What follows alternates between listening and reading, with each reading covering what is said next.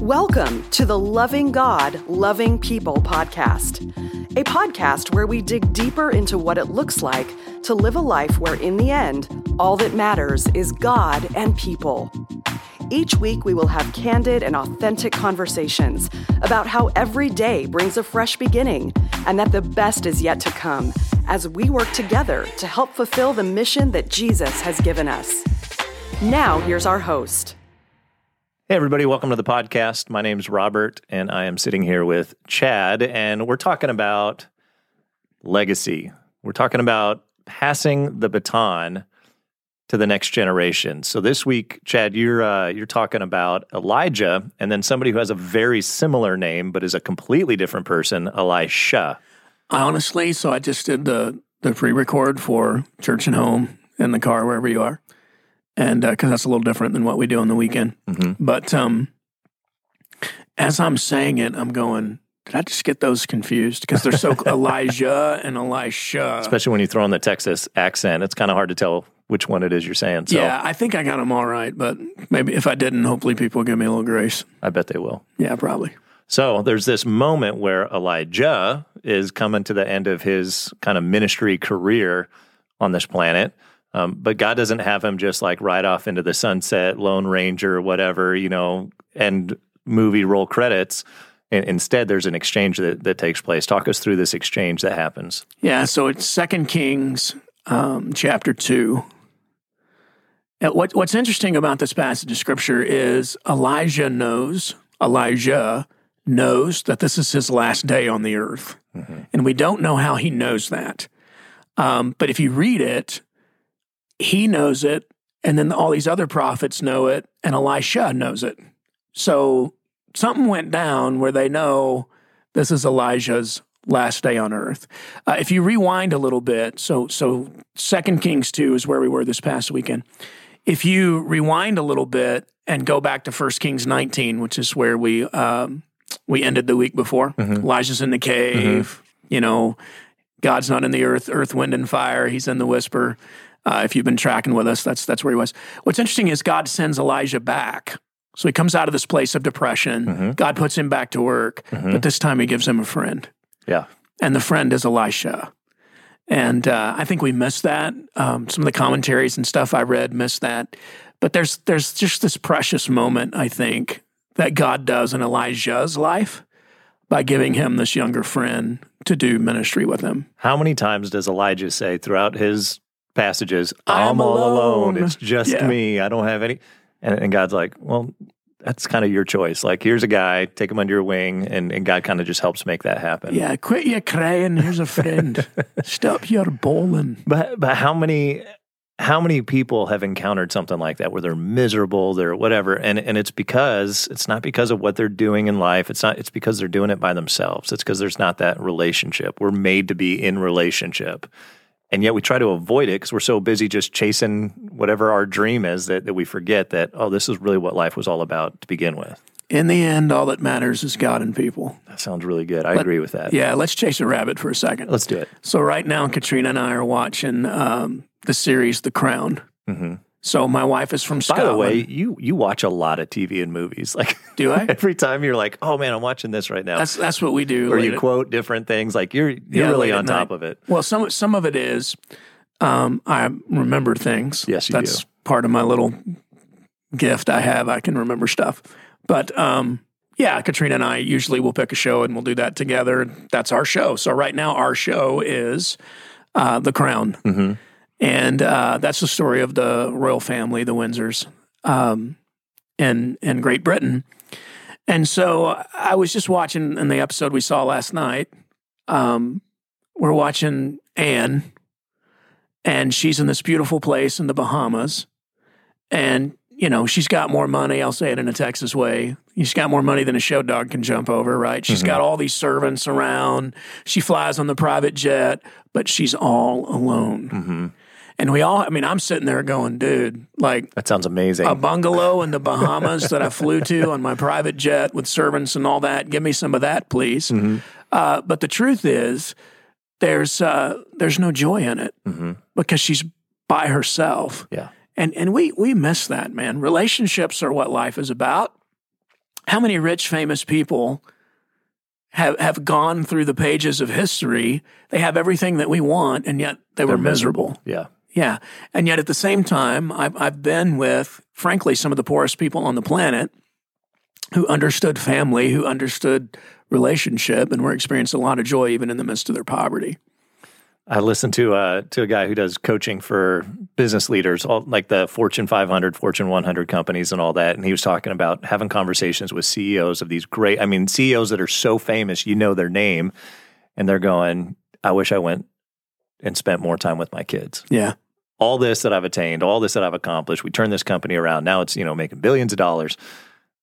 I wish I didn't miss out on my kids' childhood and and those kinds of things. And even as I say it, that's not profound. People are like, yeah, we know that. Like we all know that, but our behavior doesn't always operate that way. We we forget it in action, even though we know it cognitively. Yeah, people matter, relationships matter. We we end up chasing all these other things. Well, we're being bombarded with materialism constantly. We're being bombarded with all of these things. Uh, if it's not materialism, it's madness that we have no control over, mm-hmm. right? And we're fixating our minds on this stuff all the time instead of the people who are around us, uh, what's right in front of us, the people who live in our house, you know, those those kinds of things. So Elijah's given his new assignment, and it's not a message to deliver; it's a it's a person to develop. And so you got Elisha now in in the mix, and and talk about their relationship. Yeah. Um, their relationship is interesting because um, Elijah in this particular chapter is testing Elisha. Mm-hmm. If you read through it, he takes him to three different places and tells him, Stop following me three different times. Mm-hmm. And Elisha every time tells Elijah, No, I'm never going to leave you. and and so you read that and you're like, What is going on? Well, Elijah's simply simply testing simply testing him. I, I think the the big picture here, and I I, I said it in the sermon. Uh, the Bible says that life is a race. Paul calls it that several times in, in, letters that he wrote to the churches. In Hebrews, it says that life is a race that we're to run with perseverance. Here's what we've got to wrap our mind around it's a relay race, mm-hmm. uh, which means I am handing a baton off. I will be remembered for something. What will my story be? Mm-hmm. And so we want to be intentional about the baton we're we're handing we're handing off. Yeah. Um, you know, you, you said it really well just a, a moment ago. I mean, I remember God distinctly speaking to me. Um, and, and he said, you know, it's it's not what you are building, who are you building? That's what matters. Mm-hmm. Uh, it's not what are you creating and all of this? It's it's it's who are you creating? Who are you building up? Uh, who are you investing in? And so you see that exchange in elijah and elisha's life. So here you are you're lead pastor of a giga church whatever you want to call it mega church. Uh, you've been successful in in your career path and all of this. Who passed a baton to you? Who invested into you along the way that that now you're standing on on their shoulders in the position that you're in? Yeah that's a that's a great that's a great question. Let's make sure we go back to that passage in a moment mm-hmm. and those three tests. Um, who invested in me? So I, my story is, um, you know, I'm I'm from Mesquite, Texas. Uh, my dad was an electrician. Uh, my mom was an administrative assistant, mm-hmm. and so uh, for the most part, you know, blue collar family. Um, we we lived um, in a in a little neighborhood in Mesquite, Texas, and uh, my dad and mother divorced when I was eight, and so it was myself, uh, my younger brother who has uh, special needs, and my mom. Mm-hmm. And so uh, I think mom did a did a decent job, you know. Mm-hmm. Um, but a lot of that was about uh, survival.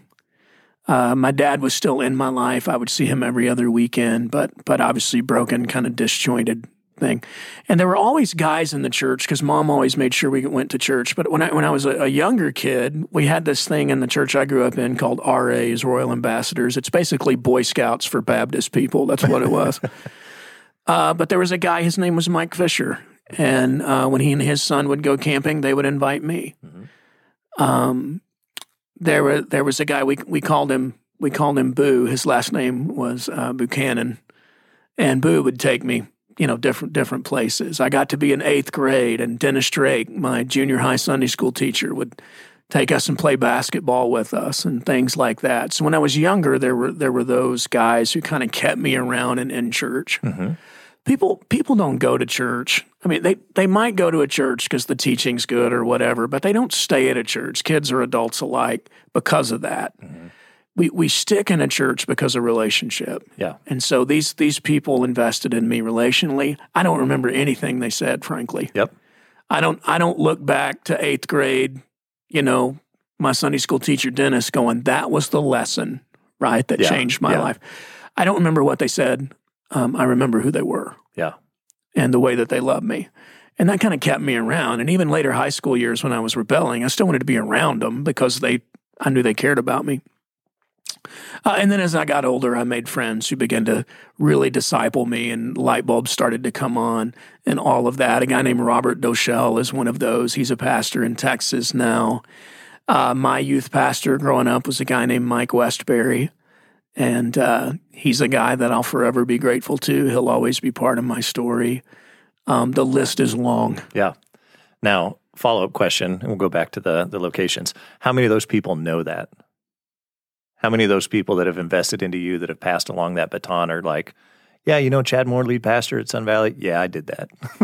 I was a part of that. Uh, a few, a, couple of them do. Uh-huh. uh, because you, you, know the church world's pretty small, Mhm. right? Uh, but then there's different little pockets in the church world, and and that church world is a little different than ours, Mhm. um, more traditional, some of those kinds of things. So it, it's interesting that you say that. My uh, my stepbrother died uh, a few years ago, and I went to uh, obviously his funeral. I'd read some scripture at his funeral and all that. And I'm talking to Dennis, my eighth grade Sunday school teacher. Mhm. He's like, "Hey, I hear you're pastoring," and I'm like, "Yeah." And he said, uh, "You know, and you're the lead pastor." I said, "Yeah." He said, "How many people go to your church?" And I always respond the way I always respond. Well, what number do you want? And he's like, Well, what do you mean? I go, Well, do you want online? Do you want Easter, Christmas? Do you want how many we had last weekend? He said, Well, how many did you have last weekend? I said, About 8,300. And his jaw dropped, right? And he was like, Really? And I'm like, Yeah. And we started talking about ministry. And I had the opportunity with him. Like, I don't go around and talk about, you know, career or whatever, but it was, he asked me and it was conversation. Um, but I had the opportunity to just look across the table and say, Thank you, man. Mhm. He's like, What? And I'm like, Well, remember when you did this? Remember when you did this? Remember when you did this? And it, it was all about hanging out together. Mhm. Um, but yeah, that impacted my life greatly. And so every weekend now I stand on the shoulders of all those people. Yeah. You know, uh, Scott Rideout's a name I didn't mention, but I mean, as far as uh, career investment, uh, Scott was lead pastor at Sun Valley for a number of years. He really invested in me, gave me opportunity that uh, perhaps other people in his position might not have given me. And so, yeah, we, we stand on the shoulders of all kinds of people to be where we are today. And behind all that, God's doing something, but He uses people, and He uses people in ways that maybe they don't even realize that they're being used. But I think one day we'll see clearly. You know, Paul talks about, you know, we we see dimly or like looking in a, a dim reflection, but one day we'll see face to face with God, and I think we'll also see all that God is doing in this world to build His church, to strengthen people, to pass that baton, and we'll be able to see this picture of how He uses us if we'd be willing to be used for the simplest things that God does big things with, little things like basketball, little things like having conversations. Oh man, uh, one of the most impactful moments of my life. I don't even know the guy's name, Robert. Mhm. I, uh, when I was 19 or t- 20, I got really serious about Jesus. Felt like maybe God wanted to be, you know, calling me into, maybe God was wanted me to be in ministry, was calling me into ministry. And uh, I wound up going to this church in Northwest Houston. Uh, and that area of town did not look where I came from. I, I came from, you know, more of a blue collar part of the city. This was very white collar, wealthy. I was totally intimidated by it. And there was a guy, successful businessman. Um, I was an intern for the student pastor at this church. And he just took me to the side one day after I taught, and he was like, dude, he's like, you got the gift. And I'm like, what? And he was a guy that, you know, he's wearing a Rolex watch and I mean, all this, you know, totally intimidated, right? And he's like, no, seriously. He goes, God's gifted you. He said, you, you keep going, right? I don't even know that guy's name. But that, that one little statement Mhm. of encouragement hit me at the right time in the right way. And it just built some stability and security in me. Because in my mind, I thought, okay, he's successful, he's smart, and he thinks I'm smart. Maybe I am, right? And it, and it and it helped with all those insecurities that all of us feel and deal with. So I don't even know. I don't even know the guy's name. I can see his face in my mind right now. So let's let let's talk about these locations. Elijah takes Elisha three different locations as you're talking about the power of these words, as you're talking about the power of truth and, and all of that. Elijah is taking Elisha on this journey, and he takes him to to Bethel. He takes him to uh, Jericho, and what was the third one? It's Bethel, Jericho, and the Jordan. And the Jordan. Now, now talk about the significance of those three locations. Yeah, I had never seen this before, which is why I want to say it on the podcast because I'm so excited to kind of get this information. Yeah. Like, oh, I've never seen this before. And all teachers are like that, you know. Um, there's a lot of things I see in the scriptures. Nobody's going to care about it but me. So I'm just, I just hang on to it. But what's interesting is so Elijah knows he's going to graduate. You know, these other prophets know he's going to graduate. Elisha knows he's going to graduate. And uh, by the way, he doesn't actually die. So maybe we'll end that podcast here, end, end the podcast with that here in just a moment. But he takes him to Bethel, he takes him to Jericho, and he takes him to the Jordan.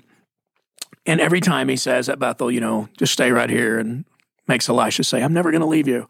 And then he takes him to Jericho, just stay right here. I'm never going to leave you. You know, it happens three times. Like a puppy chasing him. Jordan, yeah. So, so Bethel, Jericho, and, and Jordan are all symbolic things in, in the in the Jewish mind. So Bethel, uh, that word means house of God. That's the place where Jacob wrestled with God. Uh, God changed his, changes his name from Jacob to Israel, and the and the Jewish nation is born. Um, but Bethel symbolically is the place where you hear God. And my guess is Elijah's just having conversations with Elisha about hearing God in Bethel. And then he takes him to Jericho. Well, Jericho in the Jewish mind, that's that's where Joshua were, was leading the children of Israel in the promised land. They marched around the walls of Jericho seven times and then blew trumpets and yelled and the walls fell, which is a horrible battle plan. It's terrible. Yeah, can you just imagine him sitting with his generals going, "All right, guys, Send out the marching band. here's what we're going to do. Leave all your weapons at home." Yeah. Yeah, and, and and and let's get the marching band and the and the Yeah. girl with the baton out there. Yep. Um, But that's what happens. And the point is, God wins the battle on their behalf. Hear from God, radically obey God. Yeah. Um, if you're unwilling to look foolish for God, you're probably not at a place where you're ready to be used by God. Um, God will tell you to do some things that don't make sense to you, and it's a test of, of your obedience. And then people will look at you and go, "You're nuts." That's right. And sometimes in my life, I have, have obeyed the radical request, and sometimes I haven't. Um, I always regret the times I haven't because I have a what if, right? So I think Elijah is teaching Elisha hearing God, radical obedience to God, and then always put your ultimate hope in God. The Jordan is symbolic for crossing over from this life to the next. And so uh, what's cool is Elijah. You, you gotta you gotta hear the sermon if you if you haven't heard it. Uh, what's cool is Elijah walking over taps the water of the Jordan. It parts. They walk across on dry ground. They get to the other side. Elisha sees a fiery chariot come down and get Elijah, and Elijah goes up to heaven. He actually never dies. Mm-hmm. It's only two guys in Scripture that happens with. One is Enoch in the Old Testament. The Bible says he walked with God and was no more. What does that mean? I don't have a freaking clue. but apparently, he stepped off of this reality and, and Yep, into, into the, the new reality. Yeah. Well, Elijah gets taken up by this fiery chariot. The mantle falls that he tapped that mm-hmm. Jordan River with. Mm-hmm. Elisha, so Elijah drops the mantle from the fiery chariot. It's on the ground. Elisha goes, picks it up, walks back over to the Jordan, taps the Jordan with Elijah's mantle, and says, Where's the God of Elijah? And the water parts. So they walked over on dry ground because of Elijah. He walks back on dry ground with the power of God on him, Elisha. That would be such a great ending to a movie. And it would set up such a great sequel, you know. It just ends, it just ends with with that. Um, I, I mentioned this quote in the sermon. I saw it on a tombstone a long time ago. You know, the music has stopped, but the echo still lingers. Uh, the race is a relay race. We have got to wrap our minds around that. Um, you know, you you now lead our children's student ministries at all locations. You oversee that. It's a big job. Been praying for you. Um, I think, Robert, in many ways, it's it's one of the most important jobs in our in our church. Um, children and student ministries, where where it's at, it's the future. uh, for all of you who are like, um, I'm an adult, I can't invest in junior high or high school students because I don't know the Bible. All you got to do is walk and talk. Yeah. All you got to do is be like Dennis was in my life and spend some time, go to Shake Shack, you know, mm-hmm. some of that kind of stuff, and just let kids know that you love them and care about them and be another voice besides their parents that speaks good into their life. You have no idea, no idea. I'm getting choked up a little bit. We have no idea what God will do with those simple acts of obedience. Yeah. Um, so let's be faithful to that.